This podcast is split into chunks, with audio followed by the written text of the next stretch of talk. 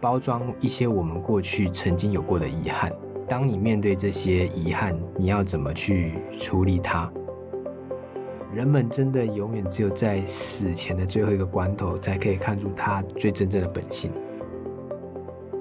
他很大的层面上都把这个很种种枝微末节的东西，以及为了生存，你可以苟且偷生到什么程度？这个有点偏执又有一点变态的行为，就是有点像是，比方说我排除万难，设法接近对方。那我用接近对方的手法，让对方以为我是很自然的跟他有一个邂逅存在，但其实一切都是他缜密的安排。各位听众，大家好，欢迎收听远见 On Air，我是今天的代班主持人，远见数位内容 PM 翁香维。今天邀请到的来宾是远见之声撰述鲁浩平，浩平好。Hello，大家好，我是浩平。好，节目播出的今天是大年初三，哈，祝各位新年快乐。那如果说没有出国，或者是没有去其他县市、外县市游玩的听众朋友，在家里要做事情，除了打牌以外，我想应该就是追剧了吧。我自己本身是过年几乎都是在 追剧当中度过的，所以过年我都可以看超多部的电影跟影集。那今天的节目比较特别，是我们要聊可以在串流平台上面看到的影集推荐。那上集节目就是今天这一集，我们要推荐的是在串流平台上可以看到的影集。那下一集，也就是在周四播出的节目，我们会推荐电影的部分。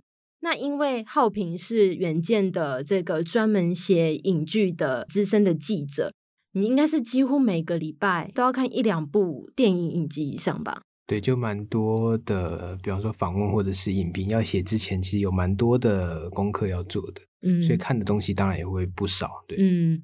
所以我自己有时候私底下在跟浩平聊这些那个影集跟电影的时候，都是他自己推坑我很多，嗯、对很多可能市面上大家都还没有那个好评出现的时候，都是被浩平先推坑。他就说哪一部一定要看，然后哪一部诶有点雷，对对对对对对对，都可以听他先说，诶先跟我报个雷这样子。所以我觉得他的品味，老实说，我自己觉得蛮有鉴别度的，就是他推的我去看，真的都很不错。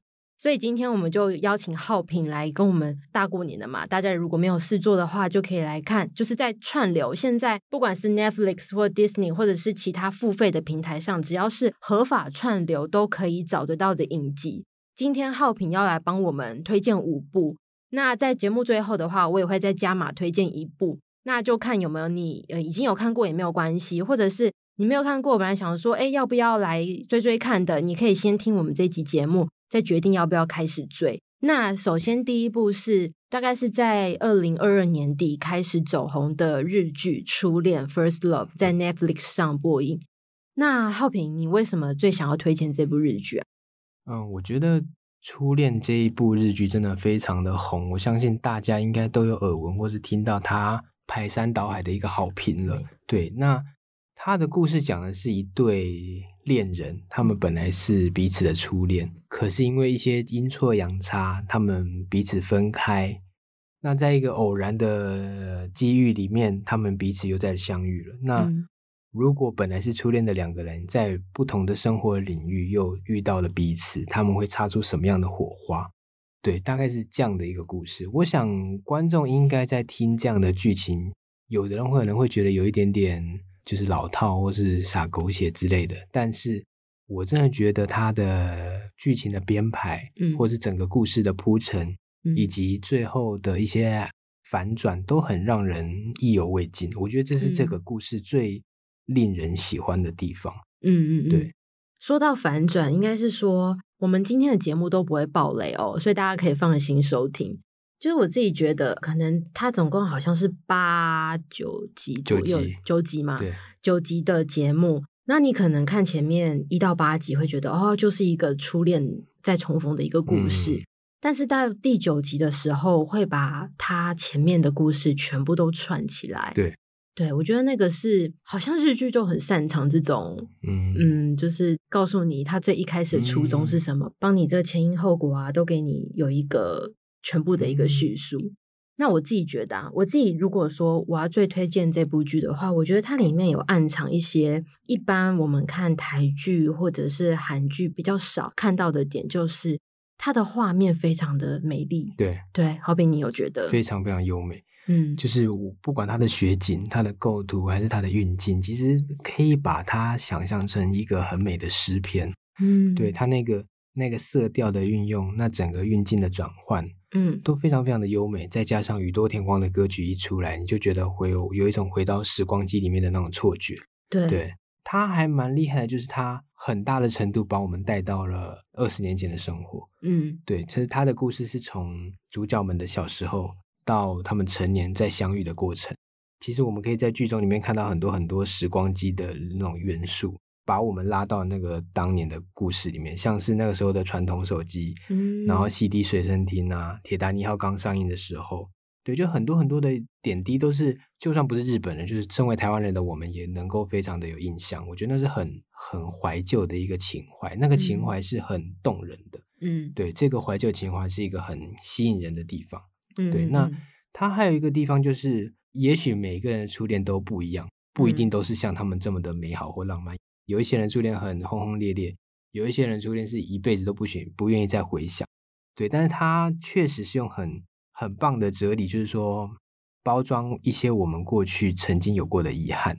当你面对这些遗憾，你要怎么去处理它，或者是怎么样去想象那些情感应该会怎么去发展？我觉得很。很浪漫的地方是在这个点，嗯，对，嗯，就是刚浩平，我自己归纳应该是有三个比较吸引你的地方。第一个是它的画面的呈现嘛，然后第二个是怀旧的氛围，对对，然后最后是对于初恋这个主题的诠释，对，对，我觉得这三个我也真的是非常同意。嗯，然后我觉得像是如果我再补充画面这部分好了。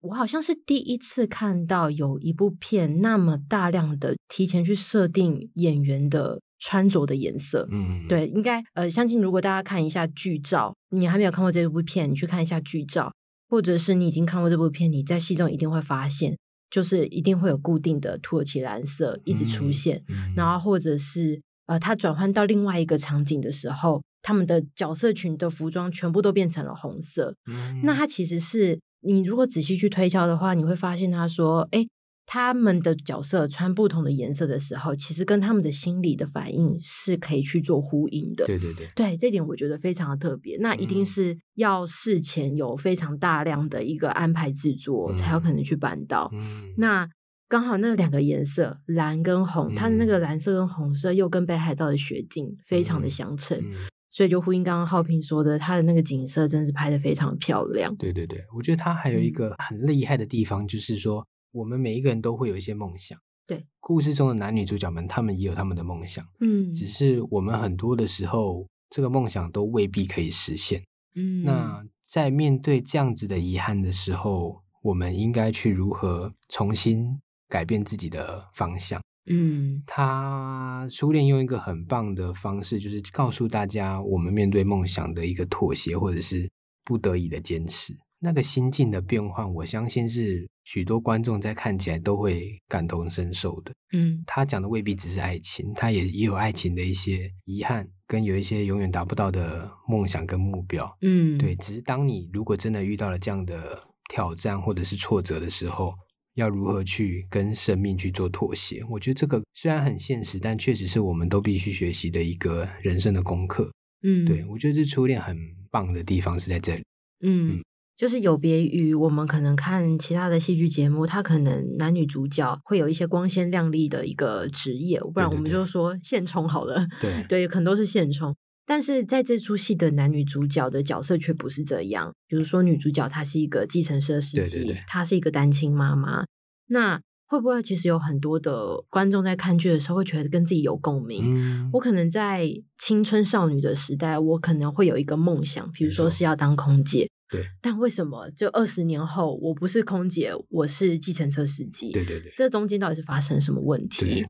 对，所以应该是蛮多的观众看了会觉得啊很有共鸣。像男主角就是他本来是想当飞官，对，结果只是当了一个大楼的警卫，对。我们在看的时候就会好奇，说是什么原因驱使他原本是从这么可能是飞黄腾达的一个飞官，去转成一个只是小小的警卫？嗯，我们会好奇他的转折跟变化究竟是什么？这就会很吸引着我们去一集一集的去抽丝剥茧下去。没错，对。然后我讲一个技术层面的部分，就是导演他用了很多很多穿插倒叙跟交错的剪接手法，就是一下会回到过去，一下又回到现代。嗯，然后一种这种穿插倒叙，让人家更容易了解他们的前因后果。嗯，对。那这个持续的推展跟情绪的演变都很都很深入的去把我们拉进那个感情里面，是我很喜欢的地方。嗯，对，可能有人在看第一集的时候会觉得说那个穿插倒叙，哎，好像会有点看不太懂。嗯，那第二集过后，我自己就觉得好蛮多的，就是你其实渐渐都能够理解。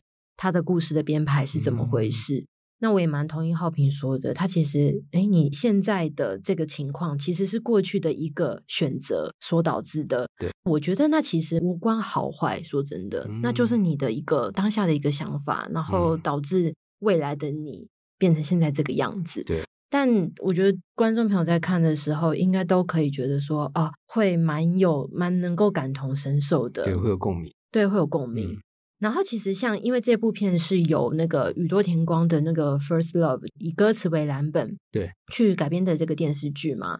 那其实这首歌《First Love》它因为这部片也久违的登上，非常久违二十几年，算二十几年嘛，嗯嗯、久违的登上了串流平台的，对，都是冠军，对，都是冠军。对，我个人很老派，我到现在都还在听广播，嗯、我到听广播，我每一天都还可以再听到这首歌一次，非常的洗脑，对，没错。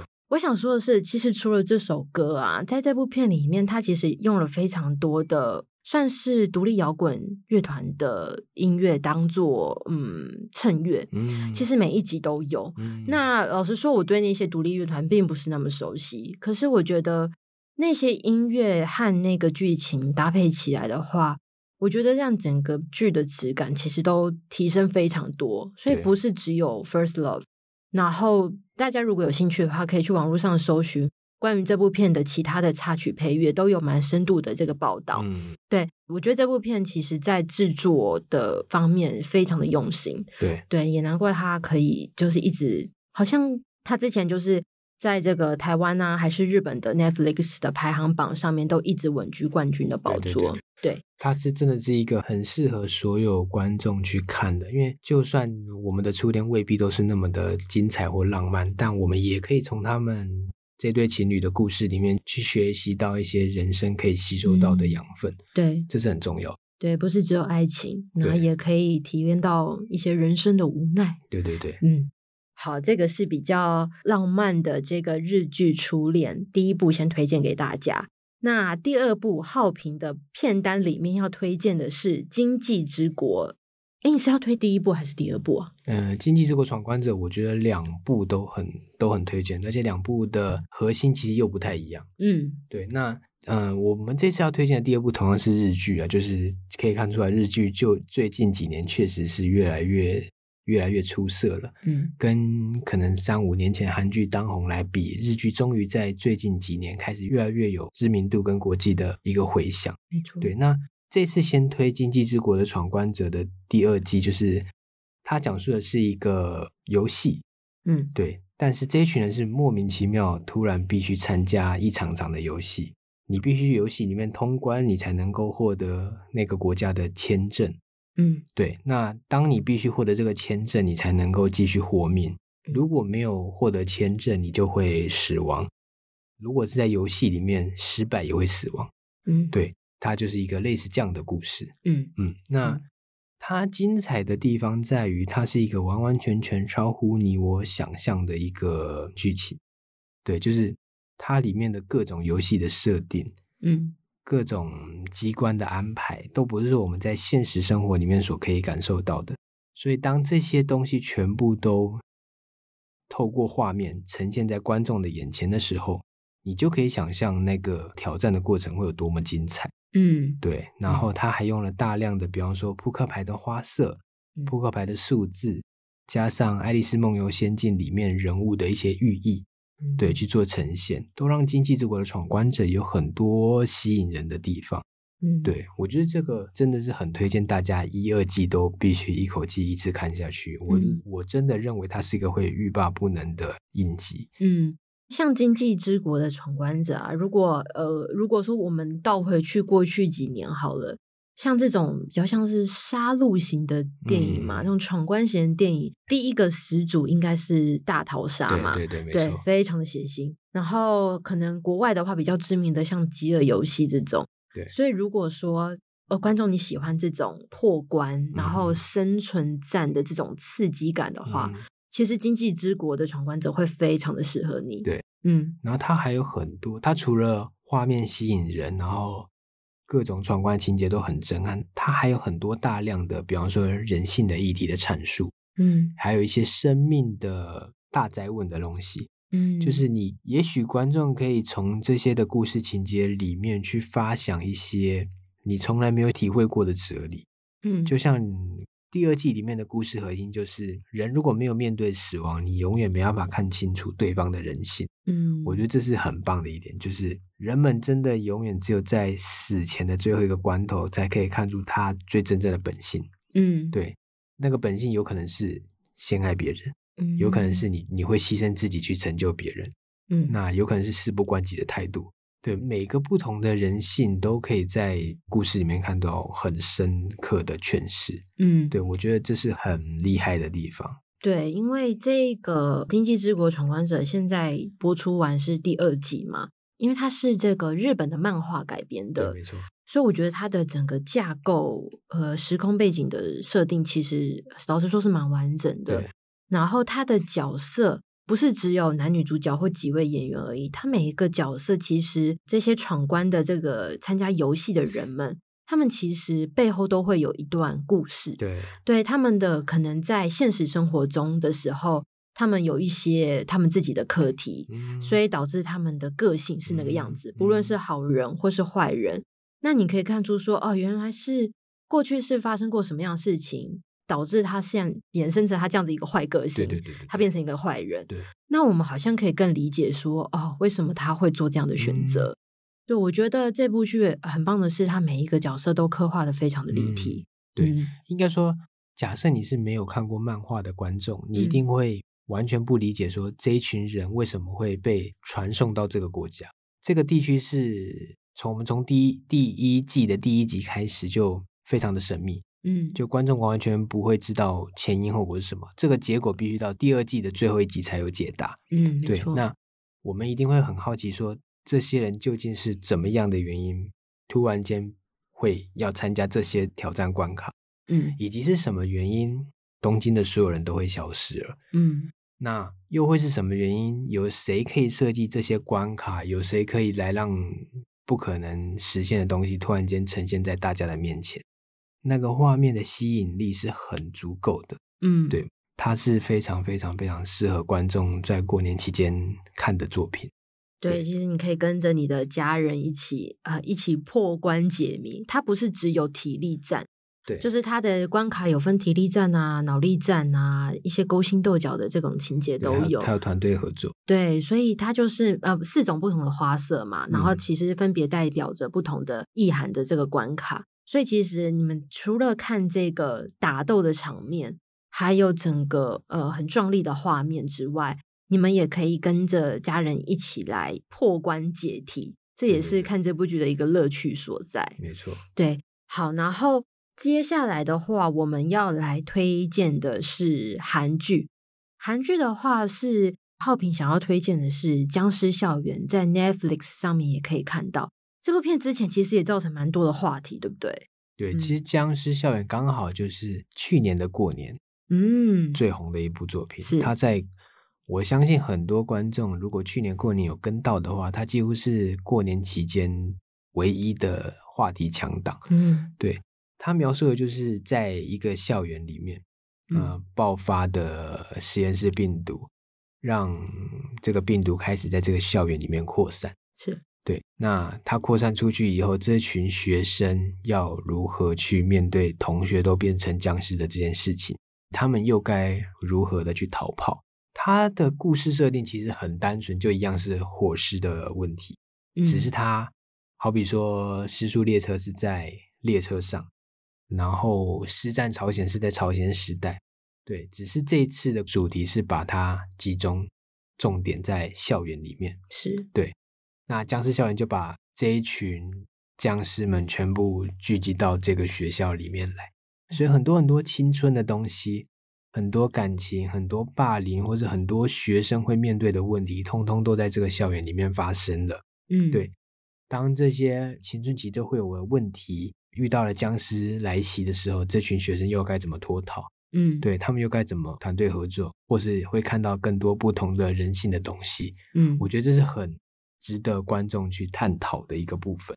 对，嗯，那浩平，你自己最推荐《僵尸校园》的一个原因是什么？你觉得它最好看的点是哪？我觉得它最好看的地方绝对是它的活尸群众演员。嗯，那个群众演员的专业程度，我觉得是其他活尸电影都望其项背的一个、嗯、一个一个经典，就是他们的所有的活尸就太讲究。是对，因为其实光是剧组要训练这一群灵演的时候，他们都有好几个月的集训。是，好比说肢体的展现，嗯、从尸体要怎么样变成活尸的时候的那个。那个肢体的转变跟关节的变化，嗯，以及他们跑步的动作，嗯，那都非常非常的壮观。再加上那个很厉害的那个特殊化妆，是，我觉得它就很恐怖，然后又很、嗯、很吸引人，就是。画面的极致是很多的活尸电影所无法达到的。对，其实大家如果看这部片，可能会想到之前有过去几年很红的那个，刚刚浩平有提到的《失速列车》。对，它的其实我觉得《失速列车》的僵尸的特效化妆就已经蛮厉害了。嗯、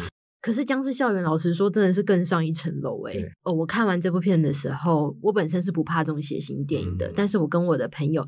我的朋友女生们没有一部 看完这部电、啊、这部 这部剧，啊、但是他们觉得说，哎，他们都是眼睛遮着都看不完，他们就觉得说那个呃僵尸的那个特效实在太可怕了，因为他给满了观众想要看的惊悚跟血腥，对。对，然后他丝毫不保留，对。对，那我我认为这在某种程度上，喜欢这种题材的观众会非常非常的爱那种。嗯，写，比方说血肉喷张啊，然后血肉模糊，嗯，鲜血四溅的那种、嗯、那种感觉，对对，确实是有一定的吸引力，去在大荧幕上呈现，那是很过瘾的一件事情。对，对对对，的确是有这种客群。有一些火尸电影，它常常会很多的慢节奏。嗯，就我举例子啊，比方说《阴尸路》，它确实有很多很多。很慢很慢的节奏在剧情的探讨上是，可是僵尸校园没有，它就是第一集开始就直接给你当头棒喝，就是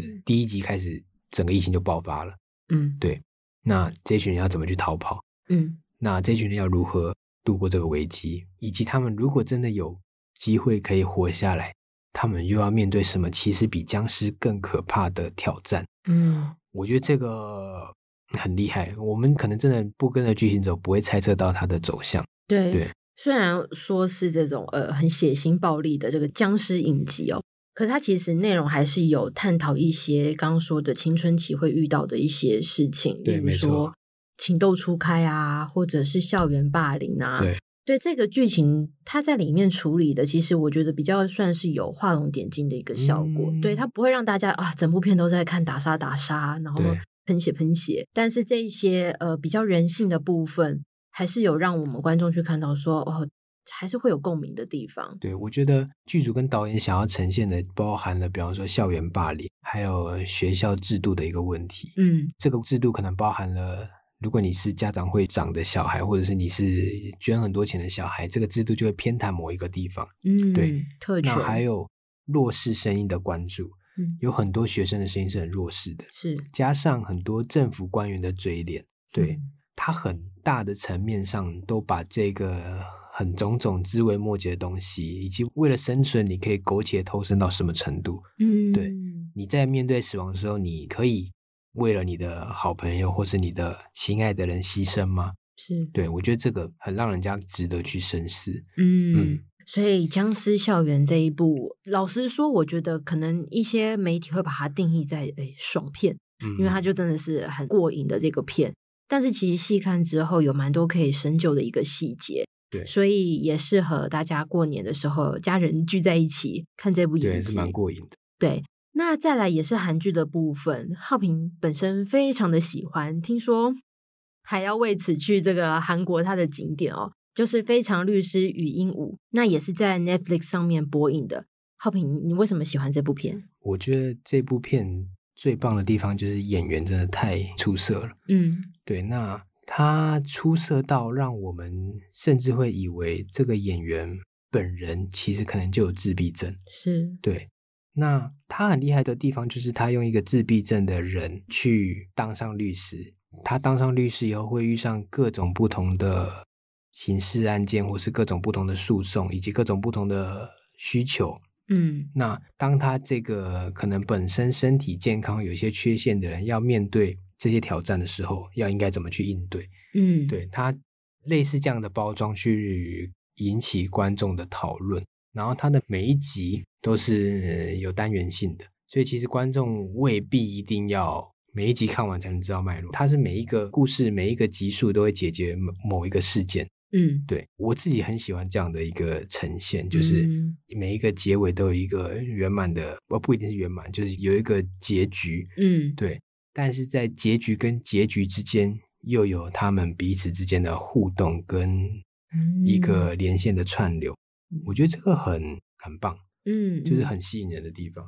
比较像是诶，有点像单元剧的这样的一个感觉。对，它中间还是会有一些人物跟故事的串接，可是它每一集的话都是一个呃，算是律师的一个案例嘛。对，对，一个案件这样子，他们要整个律师团队要一起去协助解决他们的这个案子。嗯哼，那像这个女主角啊，她本身也是因为这部片呃有非常大的一个好评，因为。他本身就是没有自闭症嘛，但是他为了揣摩这个自闭症的角色，对，其实下了非常多的功夫，对，包括他的肢体，对，他的眼神、讲话。嗯，老实说，哎，我有看过他拍过其他部的韩剧，好像是古装剧吧。嗯，然后再看他演这个禹英禑的这个角色的时候，真的是判若两人，就是会觉得说，哇，他怎么有办法？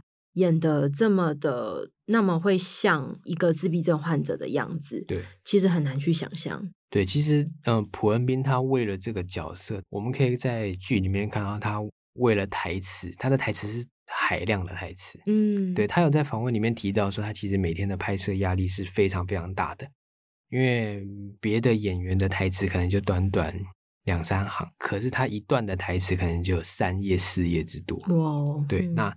他必须把法条背的滚瓜烂熟，以及几乎是一种用翻书的形式在呈现到他的台词的时候，你就会发现，其实这个角色的准备功夫是外人难以想象的困难。嗯，对，那个是很很需要努力，嗯以及必须大量的铺陈跟准备才有可能达到的一个境界。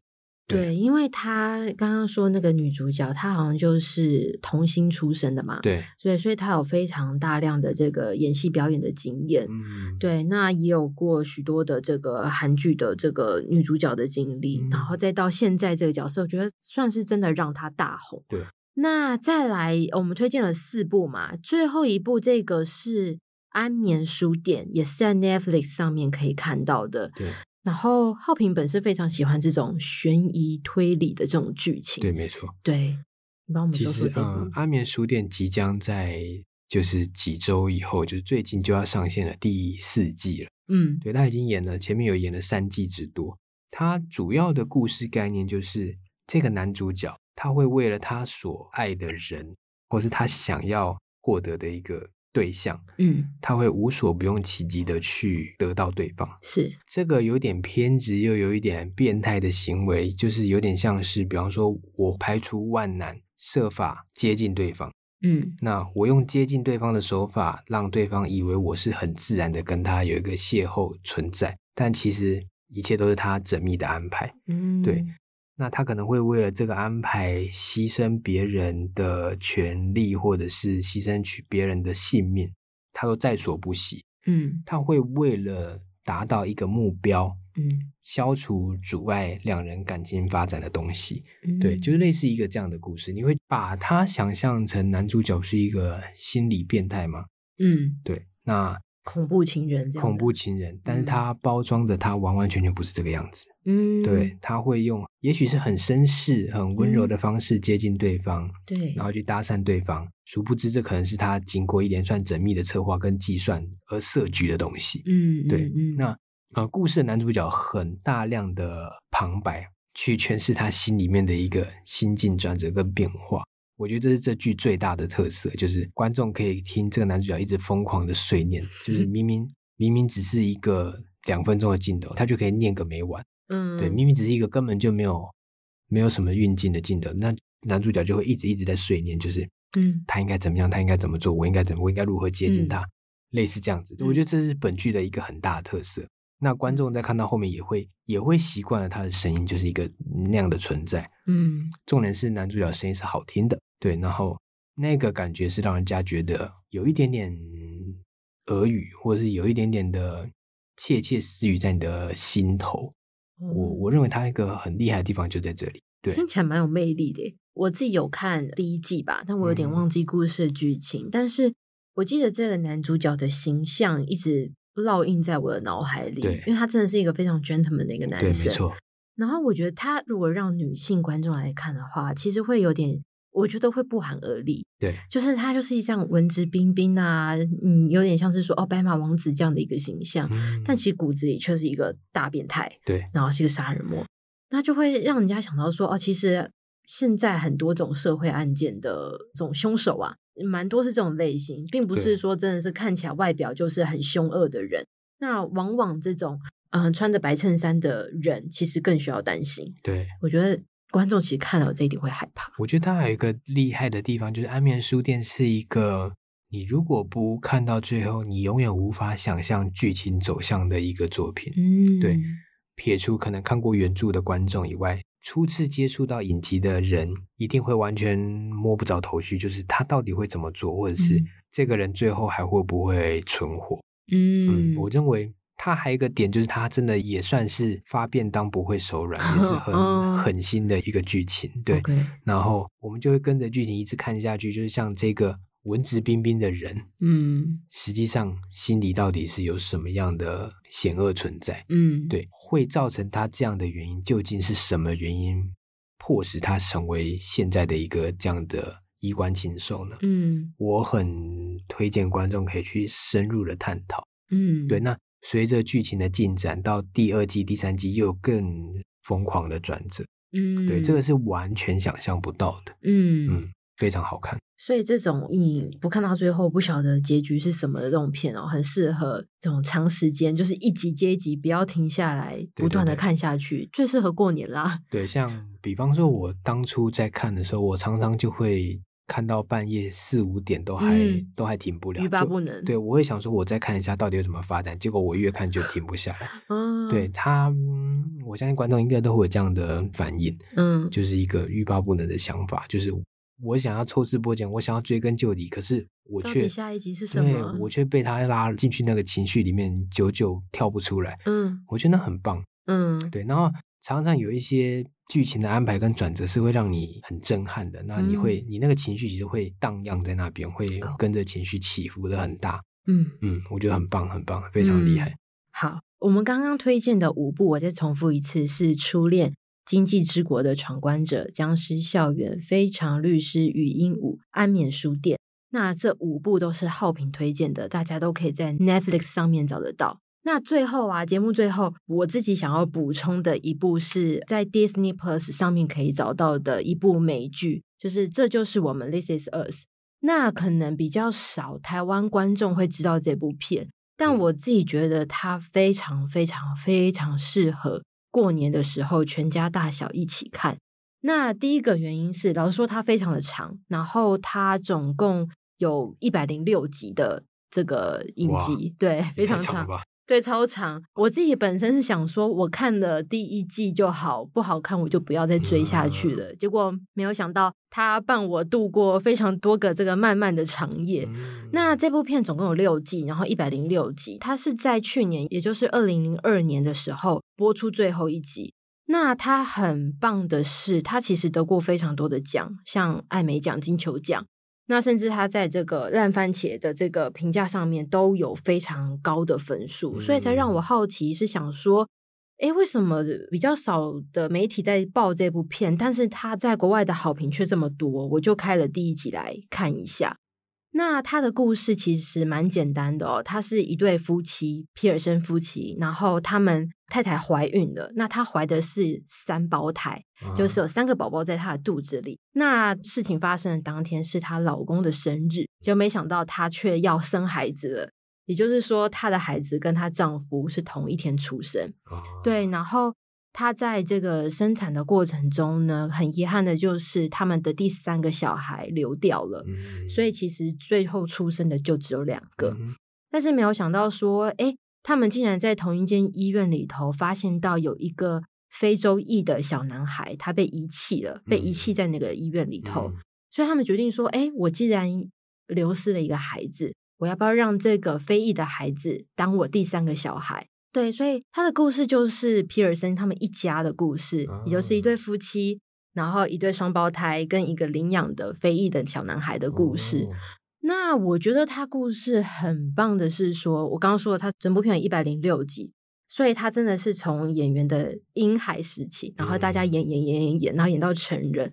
当然不是说都是同一组的演员，可是你可以在戏剧里面看到说，那就是一个人的人生缩影，比如说。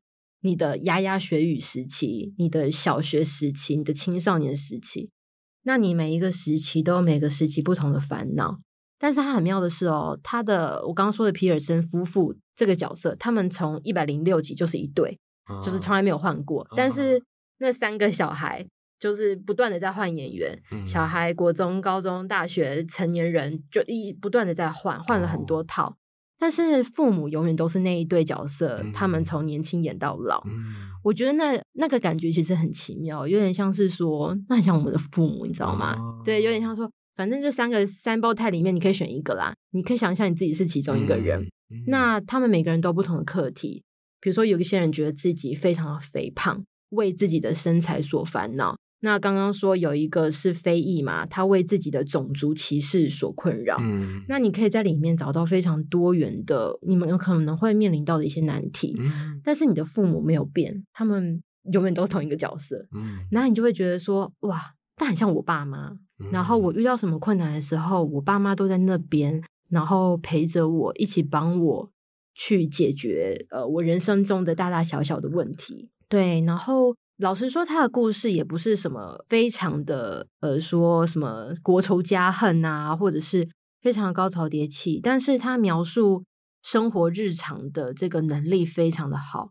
他可以，比如说描绘你的生日派对啊，或者是你父母带你去游泳池去戏水啊，那中间会发生一些大小的事情，有点像是我们就真的是日常生活中会发生的，所以你就可以。带入你自己，想到说哦，你跟你父母，你跟你的手足相处的这些时光，所以我觉得非常适合，不论是在深夜，或者是你过年比较多时间的时候，其实是可以跟你的家人一起来享受这部温暖的好剧，就是我推荐这部剧的原因。嗯，那以上呢，就是我们今天推荐的这个串流平台上全部都可以收看到的这个过年推荐的影集的部分。那我们下一集的节目啊，敬请大家也要呃准时锁定。我们会推荐的是在串流平台上可以收看到的电影，那就请接下来一定要锁定远见 Air 哦。那如果你喜欢今天的节目呢，帮我们刷五星评价，让更多人知道我们在这里陪你轻松聊财经、产业、国际大小事。下次再见，拜拜，拜拜。